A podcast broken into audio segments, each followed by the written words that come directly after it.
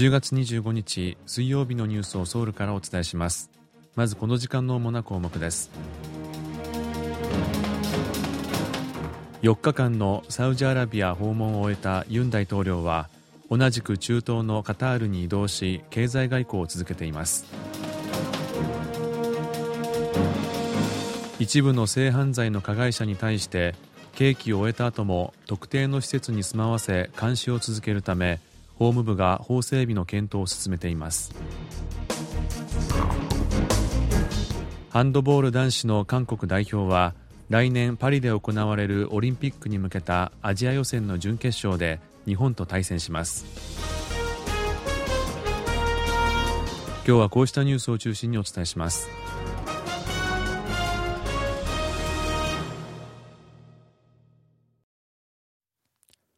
ユン・ソンニョル大統領はサウジアラビアへの国賓訪問の一環として砂漠のダボス会議と呼ばれる国際経済フォーラム未来投資イニシアチブに参加しその後カタールへと移動しました。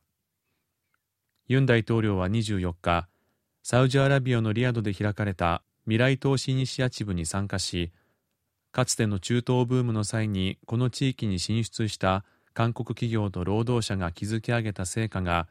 今日に至るまで信頼そして経済協力の形で続いているとして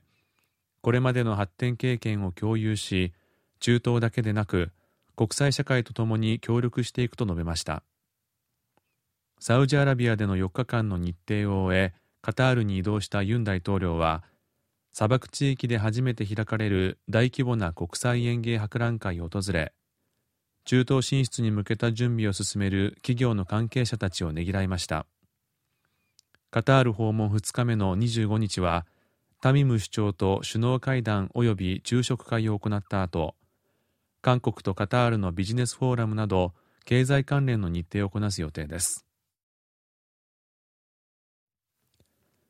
北韓がロシアに対し最大50万発の砲弾を供給したことが明らかになったとアメリカのメディアが報じました。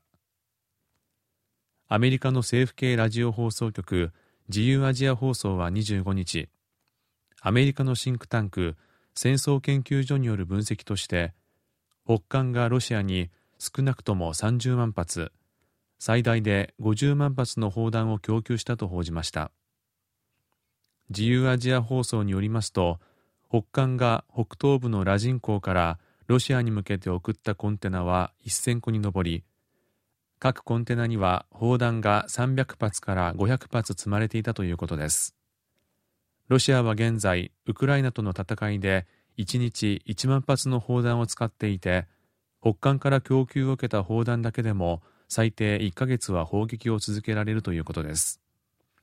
また北韓は国連の制裁をくぐり抜けてロシアから原油を輸入していてその量が増えていることが確認されたということです。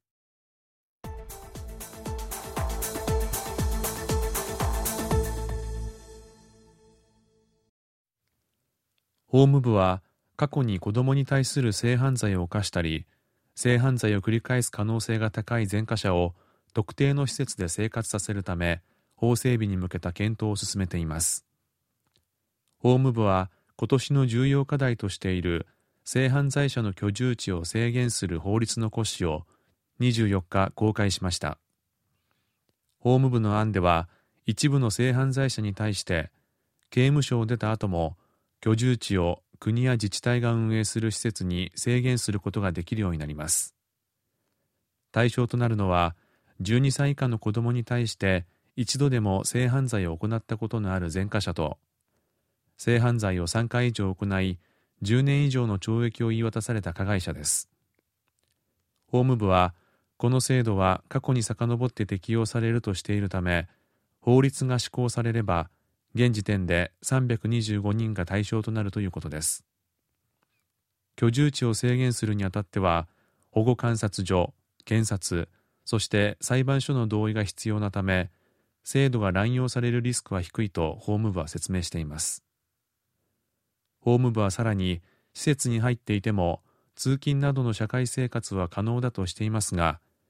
刑期を終えた前科者に強制的な措置を加えるのは二重処罰にあたる可能性もあるほか居住地の自由という基本権を侵害しかねないという指摘もあり今後議論を呼ぶものとみられています。韓国の中古車市場は中小企業を保護するために大企業の参入が制限されていましたが去年政府が規制を緩和したことを受けヒョンデ自動車に続いてキア自動車も中古車の販売を始める方針です。自動車協会によりますとキア自動車は来月1日から中古車の販売をスタートします。ヒョンデ自動車は今月24日にヒョンデとヒョンデの高級車ブランドジェネシスの認定中古車の販売を始めました。ヒョンデの認定中古車は出庫から5年以内走行距離10万キロ以内で事故歴がなく200項目余りの品質検査をパスした中古車です。キアもヒョンデ同様の品質基準の認定中古車を販売します。ただヒョンデとは違いキアは EV 電気自動車の中古車も販売する方針だということです。バッテリー大手のサムスン SDI がヒョンデ自動車に車載用バッテリーを初めて供給することになりました。サムスン SDI は23日ヒョンデ自動車が2026年から2032年までの7年間にヨーロッパで販売する EV 電気自動車に搭載されるバッテリーのうち50万台分を供給する契約を結んだと明らかにしました。ヒョンデ自動車はこれまで主に業界トップの LG エネルギーソリューションや SK オンから車載用バッテリーを調達してきました。新たにサムスン SDI からバッテリーを調達することでサプライヤーを分散し安定的な EV の生産体制につなげたい考えです。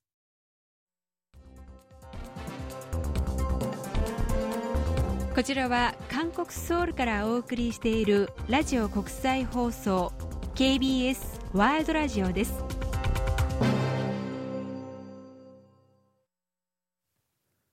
徳島を訪れる観光客の数はコロナ禍で大きく減っていましたが去年はコロナ禍前の水準を上回りました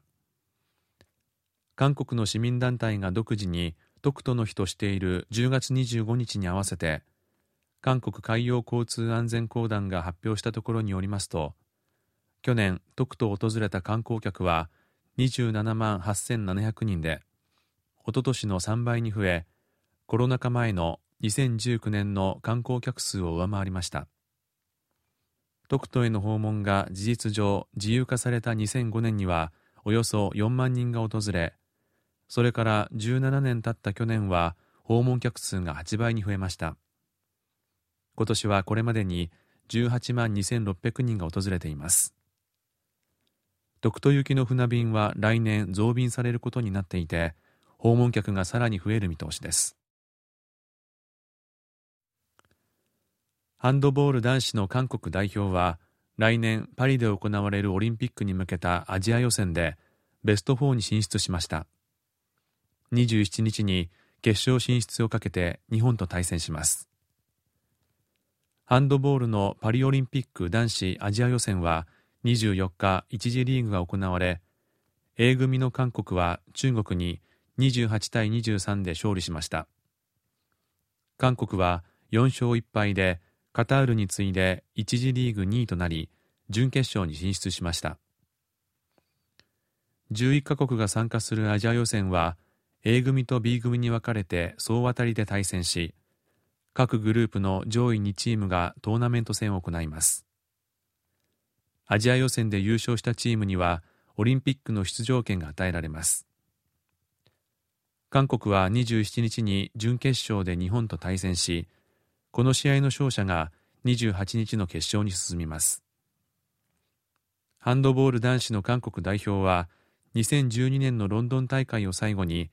2大会連続でオリンピックに出場できていません。以上イジンヒョンがお伝えしました。